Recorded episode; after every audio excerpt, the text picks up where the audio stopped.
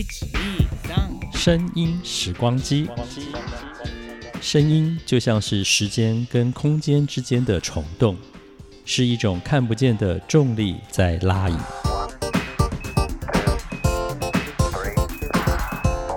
欢迎收听《声音时光机》，袁永新主持。欢迎来到《声音时光机》，大家好，我是袁永新，今天要和大家一起来重温《我和凌晨有个约》这个节目，在十年前我和凌晨姐的对话。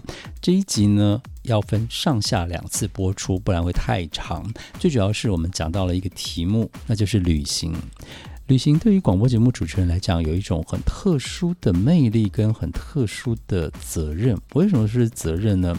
因为在这种表面上看起来是游山玩水，但其实我们时时刻刻都在用眼睛、用耳朵、用嗅觉、用味觉、用触觉、听觉，全部在记录这段旅行的过程里头。对于一个广播节目主持人来讲，他其实是想要用一个不同的方式。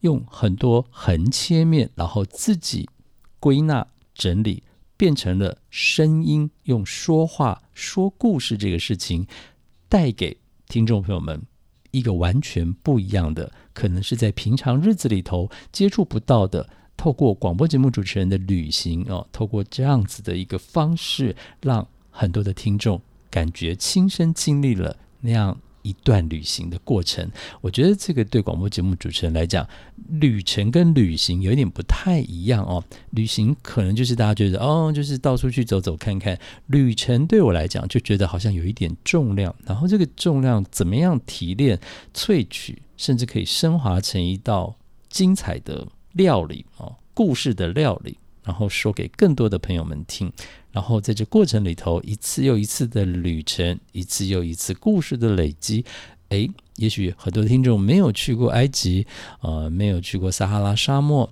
也没有到过南美洲，比如说马丘比丘或者是伊瓜苏瀑布，却因为我们去了，然后回来说了这些故事，大家也就觉得好像跟你去了，然后你自己又觉得对我又再去了一次，因为我又把这些故事重温了一遍。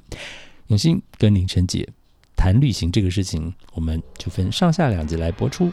现在，让我们一起进入到时光隧道。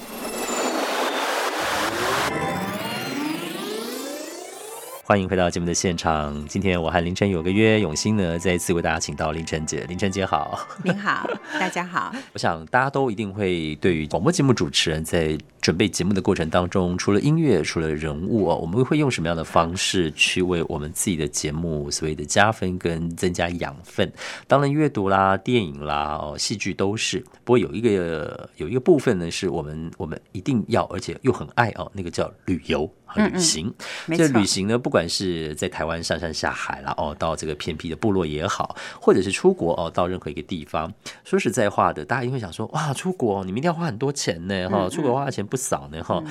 说真的，我们还真的是有点把积蓄都快用光的方式去 出国旅行啊！是，而且在林晨姐的民国六七十年代哦，出国本身特别对男生来讲，因为还有兵役问题，并不那么方便。我都是当了兵之后才第一次出国。嗯，可是我第一次出国之后呢，我在短短三四年就出了二三十趟哦，哇，狂出！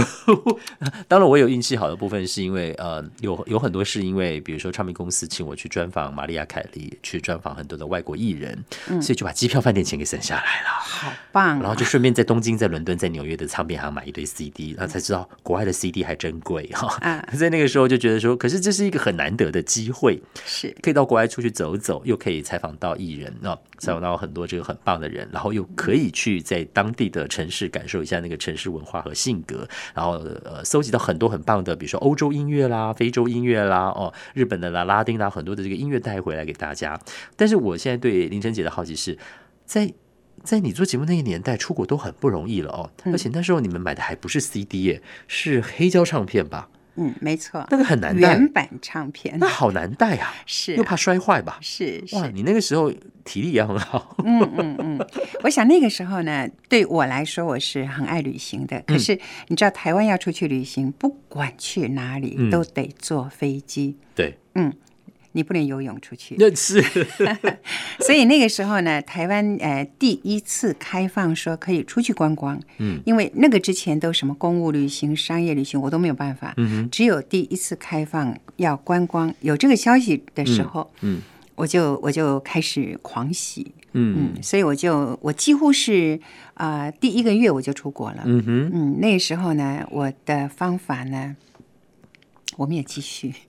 我？一个月，我一个月也就几千块收入，嗯我就来会，哎，标了一个会，十几万啊、然后去参加三十五天的旅行，在欧洲。哇，嗯嗯，我的第一次旅行，哎那个年代十几万台币很很大的钱，是是，你想想看，我一一个月我的薪水才几千块嘛，哦所以我就先标会，然后我后来就就等于是啊、还那个会钱，还了两三年。是是，我等于先拿这个钱，那当然，这个出去旅行三十五个国家，我一直觉得非常的这个值得，因为那个时候我的听众也都没有机会出国，嗯所以呢，而且我那时候出国，你说我的行囊里面，嗯我还带了一个大的录音机，一个小的录音机。嗯哼大录音机呢，我每天一个到了旅馆，嗯。我就打开他们的收音机，哦，就录下来，我就录啊，这个希腊的人晚上在我平安夜的时间，他们的人听什么节目？哎呀，好棒！听什么音乐？这个很棒，是，然后到了什么德国哦，德国人晚上听什么？是是是，嗯，然后你说到了法国，法国人晚上听什么？嗯哼，呀，我就是拿回来给听众们听听看，说，嗯你看他们听的其实跟我的节目也差不了多少。呀 那一个小录音机呢，就是呃随机采访，嗯我永远走在导游的身边，是，嗯，然后他讲的什么东西我都录下来。嗯哼，那那个时候我记得印象很深刻的，呃，有时候我半夜我跑到这个哥本哈根，哥本哈根，哥本哈根的这个湖，呃，这个呃海边的地方，嗯哼，啊、不是很有名的一个美人鱼，啊就是那个谁安徒生的那个美人鱼。对对对，呀，我就在那个地方，然后有这个有我我在那里就录那个天鹅的叫声，嗯，三更半夜，因为我白天跑到安徒生的故乡去了。是，哎，我我离开了旅行团，然后警察就跑过来好几次看这个东方女子。那时候东方女子不多，是半夜在干嘛？还背个机器背个机器，嗯然后然后旁边就是那个美人鱼坐在那儿。啊哎，，然后我这个不美的人鱼，我就坐在岸上。不美，东东方的美人鱼，啊是是，那 类似像这样的事情就蛮多的。嗯那像啊、呃我印象很深刻，我们到了啊、呃奥地利，嗯有一个叫因斯布鲁克。嗯哼，那这个城市呢，他们到了晚上呢，呃，我们去参加一个，他们有这个民俗表演，嗯有唱歌，嗯有跳舞，嗯哼但是他们有一个非常大的一个压轴，嗯。只要那天晚上有来了哪一个国家的观光客，嗯然后台上有个女主持人，他们就会拿出那个国家的国旗，嗯，然后乐队呢就会奏出那个国家的代表的歌曲，哦，然后那个国家的人呢，个个就站起来唱这首歌。哎呀，啊，那个很那个那个那个血液很凝结的，很澎湃。沸腾的，是是是。你知道那个时候呢，因为那个时候最早能够花这么多钱出去嗯玩三十五个、三十五天，这么多国家的，都是阿公阿妈，嗯，就我一个年轻人。他们看你也应该觉得很新鲜哦。哎，，他们看我觉得很奇怪。我那时候披了一个披肩，他们后来跟我说：“你还跟他去假嘞。” 哎，那可是我花那个时候一千多块买的，应该说很吉普赛风格，很吉普赛风格。可是，在他们来看的是假。哎 那然后呢，在那里，因为那个那个那个导游是非常好的一个人，非常爱国。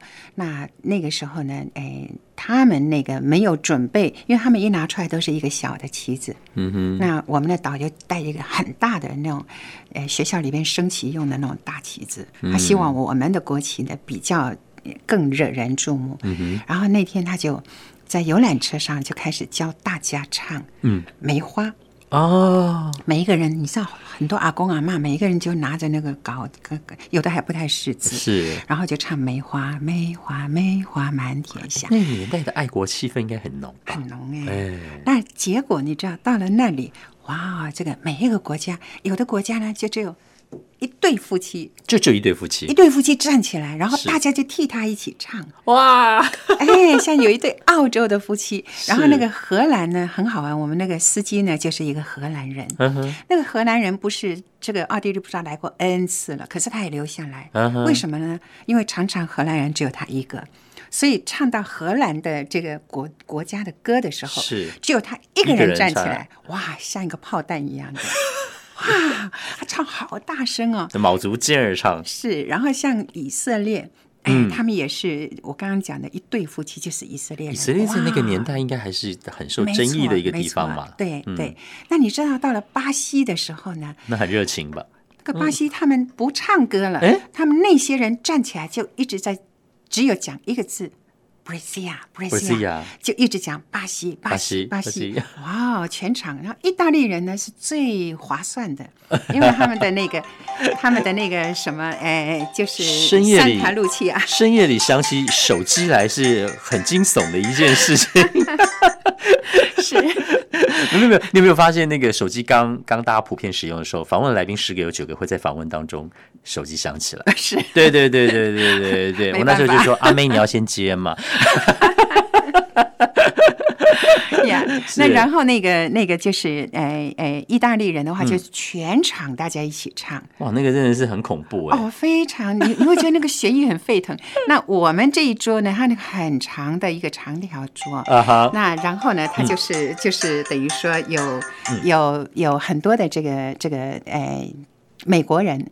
那美国人的话呢，就是有的从什么亚利桑那来的，有从这个呃就是那个德州来的。德州啊，德州的那个人就说，那亚利桑那他们是外国人，不是美国人。可是唱歌的时候呢，就通通都变美国人，都变美国每个人人都很团结。哦，那你知道，等我们的时候，是他台上奏出来的不是梅花，是什么？茉莉花。这下子，全全部的阿公阿妈都傻眼了，倒。他们因为他们练了半天是梅花，啊，怎么会有个茉莉花跑出来？后来就看到我们那个，后来就看到我们那个可可敬的这个领队，他就拿起麦克风呢，啊、然后就开始唱《茉莉花》。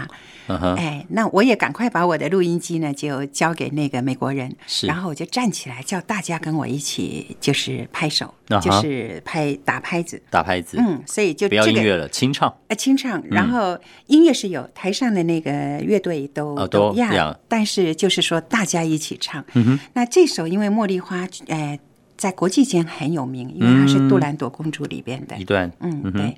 那所以后来结果结束以后，大家问为什么会改了，然后那个当地的这个导游就说：“我也不知道。”我把这个梅花的曲谱交给他们，他们说他们已经有一首中国歌了。哦，啊，哦，原来就是这个杜兰朵公主，因为他们觉得这个杜兰朵公主里面的这个茉莉花是代表中国的，哦，真的、啊，嗯哦，所以它在国际当中，茉莉花是代表中国，因为它是一个中国公主的故事。我还以为说现场有匪谍呢，把梅花换成了茉莉花。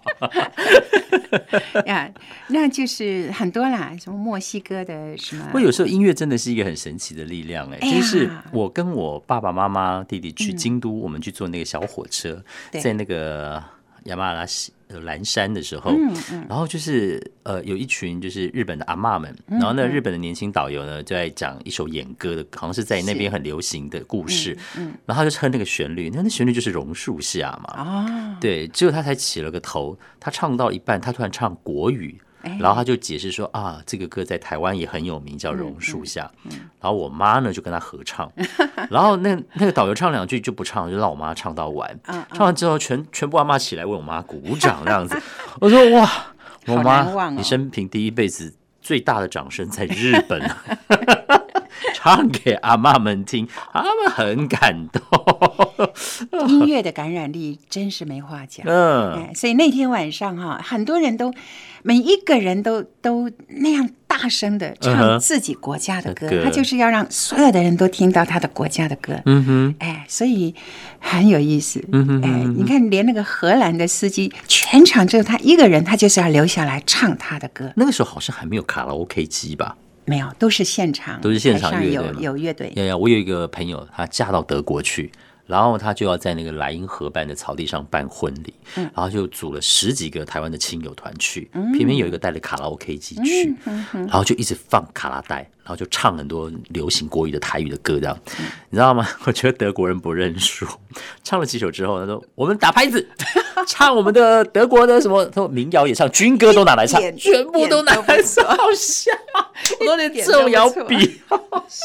哎，对，大家都喜欢唱唱自己的歌，对对，这个哎在国外如果旅行几次，你就很有感觉，在酒吧里，在婚礼上那个唱歌真的是不输人。嗯嗯嗯，所以我觉得这个在旅行哎，没错。所以我就知道全世界都一样，全世哎界都一样。所以像那个晚上的旅行，我就呃印象非常的深刻，是，哎是是，那我就觉得你都有录起来。我都录起来。啊，只是我们现在旅行啊、可能带个 M P 三的录音机就很方便了。好棒哦！对对我那个时候要带好多的录音带，对，空白录音带，对，就是所谓的 cassette 啊。对。对对然后我在想说，你应该把那袋子全部录光了吧，录完了吧？没有错，对，要录又要录当地的呃节目，又要录在地人的声音，然后看到这个也录，看到那个也录。对对，哇你回来很多的很多的东西，呃，音乐的啦，或嗯者是呃遇到人就做随机采访啊随机采访。那呃，比如说遇到当地一些华侨，因为哦要讲中文嘛，是。哎，华侨，然后就叫他介绍，哎，这个地方有什么特殊的地方啊？我想那时候华侨听到你这样子的采访，应该都是超兴奋的吧？哎，对，应该很少有常常会有人。就是以前就是我的听众、哦出去了，是是哎是这样的人连阿拉伯都有，哎，那你不是吓一跳？我真的是吓一跳。我我觉哦得广播真的是无远佛界，所以在在异地，在在国外遇到听自己节目的听众，那感觉应该是碰到老朋友吧？一点都不错。你讲的没错，我觉得人跟人之间有有，我们一般都觉得要交朋友都是。见过好几次面，要聊的比较多，然后哎，慢慢慢慢了解对方。但是我觉得听众作为朋友这件事，第一个，哎，如果这个听众他喜欢这个节目，而且又听很久了，嗯，表示他有蛮多的特质，已经是跟这个节目或者因为节目其实就是一个节目主持人的化身，是。哎，那他就已经很认同，所以在这样的一个部分，你就会觉得很亲切了，嗯哼因为你知道他喜欢什么音乐，你知道他喜欢听哎怎样的嗯。哪一方面的资讯，嗯哼，甚至于他也都认同你所请来访问的这些人，嗯哼哼。哎，他也都认识了，嗯嗯，这等等等等，这已经就是占掉了朋友当中，我想至少有三分之一的。呀。所以，嗯。更何况在听节目，又是在一个很很夜深人静的时候，哦，那个时候是最好的时候，所以他就会觉得这个主持人其实就是一个认识了很久的朋友，然后没错。就居然在国外遇见，嗯，哦，那真的是哎，说不出的兴奋，是啊，哦，说不出的兴奋，而且那时候我们在国外也不太像现在会有什么台湾人、中国人问题，没有没有，对不对？没有，只要从台湾出去的，然后因为那时候你在国外遇不到从中国大陆来的，嗯嗯。哼，那时候他们还是在一个封闭的状没错况里，没错，对对对，所以在国外，而且嗯，他们都是读书吗？还是说这边开餐馆呢？还是说在那边呀，有一些呃开餐馆的蛮多的。开餐馆蛮多的呀，？对，哦那读书的啦，或嗯者是做其他行业的，有时候就是随机采访。所以这感觉很妙。从他们是你的听众，后来在国外遇见，结果每个人出去一定都有一段自己的故事，对，所以跟他们做采访，哎是，又跟大家分享了一个一个故事，对所以你就带了很多的故事在身上。是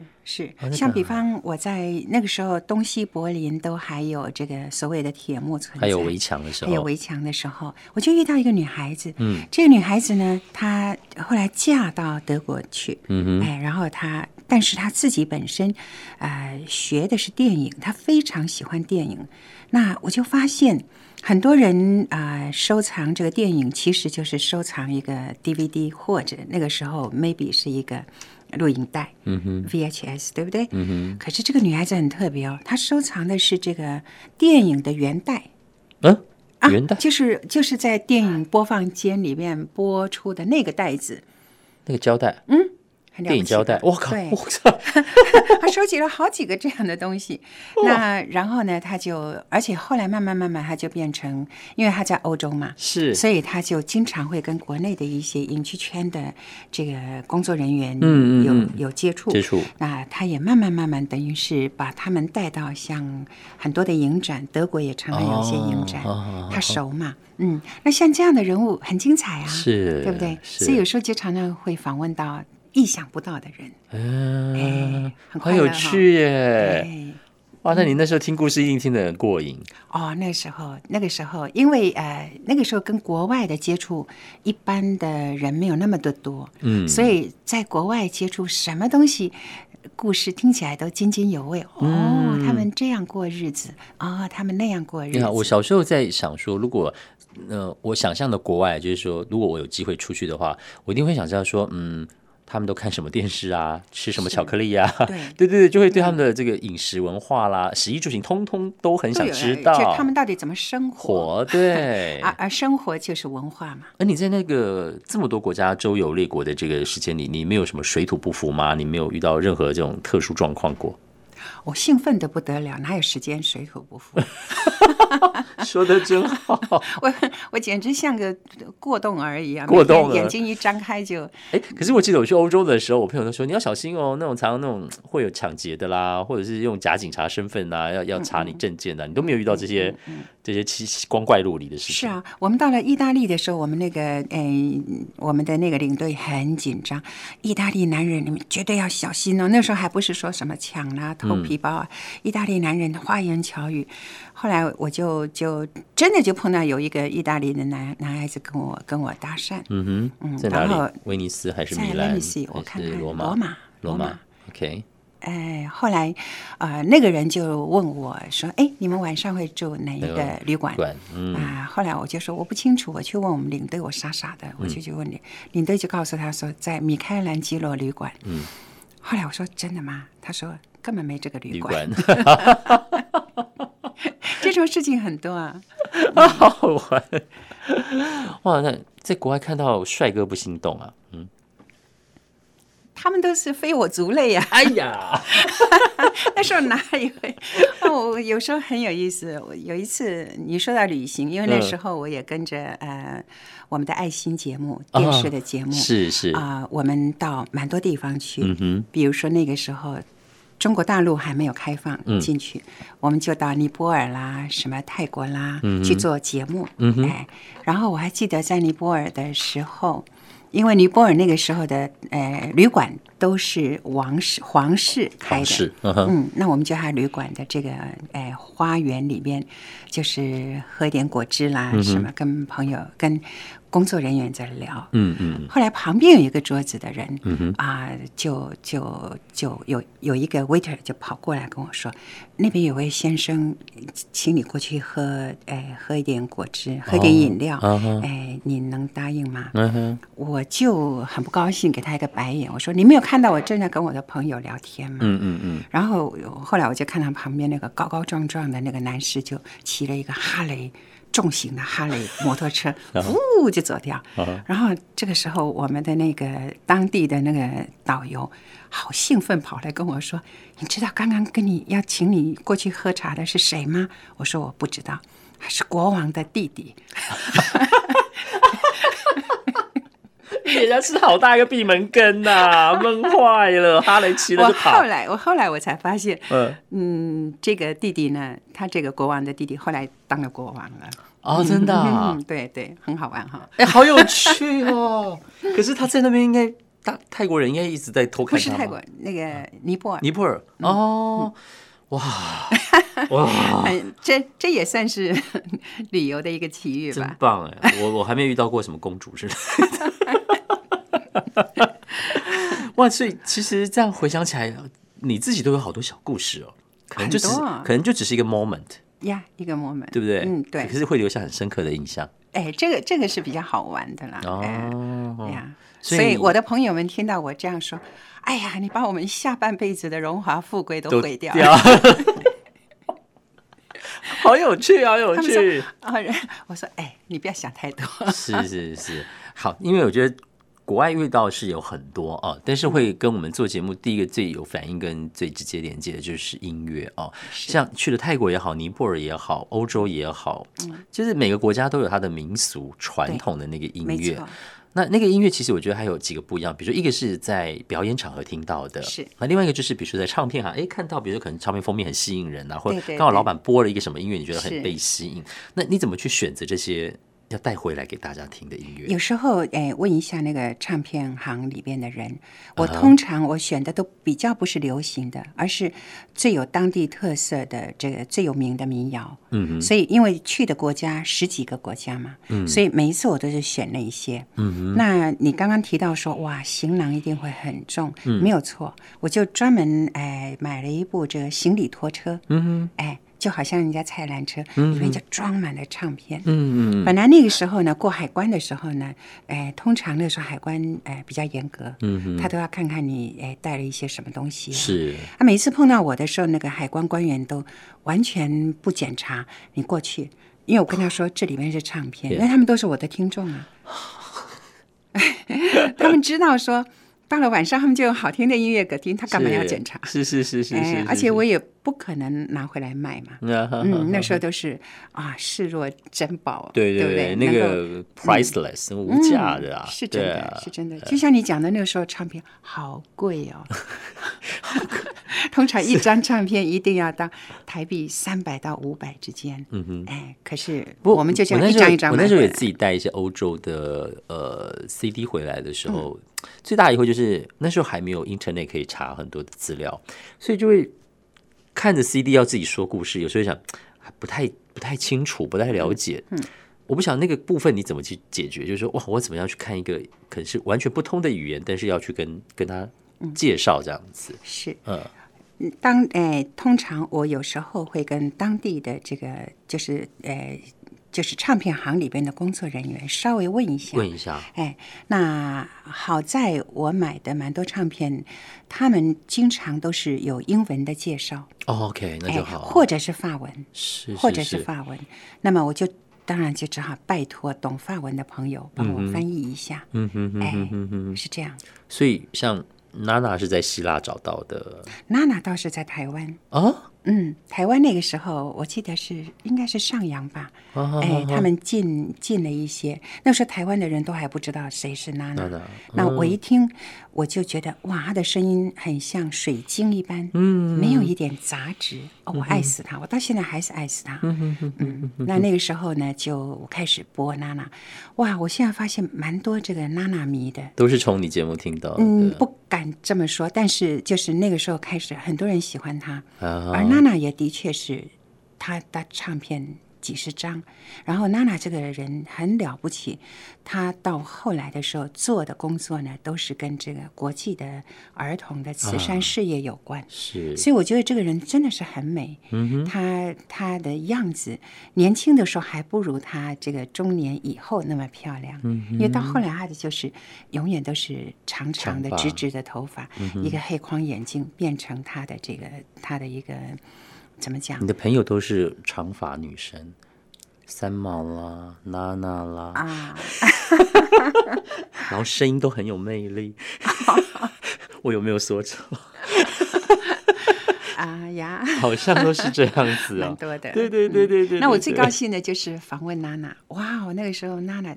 就是我心目中的这个是怎么牵线起来的？哎，那也嗯，我现在都记不太得了，因为那个时候没有把它写下来，很可惜，而且也没有那时候没有想到要照相跟娜娜，所以就只有他的访问。那娜娜好可爱哦，她一点一点都没有什么大明星的那种架子，嗯哼，所以我就跟她谈了很多，说如果你的女儿也要走唱歌这条路，你会怎么样？就好像你很会问这种问题，是。然后我就说，你小时候给你的孩子唱的催眠歌是哪一首？他就清唱，哎，都没有在他唱片上出现过。我妈妈小时候给我唱的那个催眠歌是《梨花泪》啊，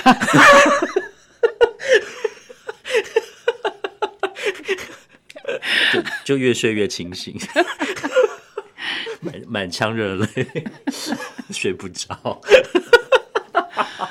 哎，妈妈一定很喜欢唱流行歌曲。呃，她爱看连续剧，对她说对对她连续剧就是她人生的生命的一切。非常好、啊，因为他等于在，因为每一个人的一辈子好像没有那么戏剧嘛，是啊，但是他在戏剧当中就好像又过了一生，又过了一生她享。受到很多他过不到的人生。对呀，对对对对呀对好，我们今天先聊到这哦。在旅游东西，呃，在旅游的东西里面哦，除了音乐，除了故事，还有一个东西就吃哈、我们下次来聊这件事情。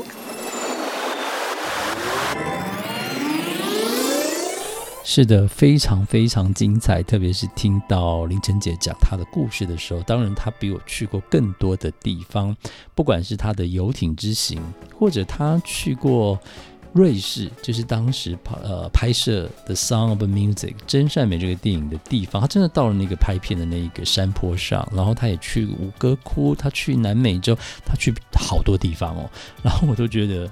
那我也要去，这样。我到目前为止去的就是亚洲各国，几乎都去了，呃，欧洲一半吧，哦，然后南美洲、非洲我都没有去过，所以其实感觉这辈子好像还有很多功课，哎，可以做，挺好的。我很喜欢这种带着研究的心情，但是其实是轻松的态度去各个国家看看。下一集的节目，我们将会延续旅行这个话题，和大家一起跟林晨姐走遍全世界。我们下次见哦。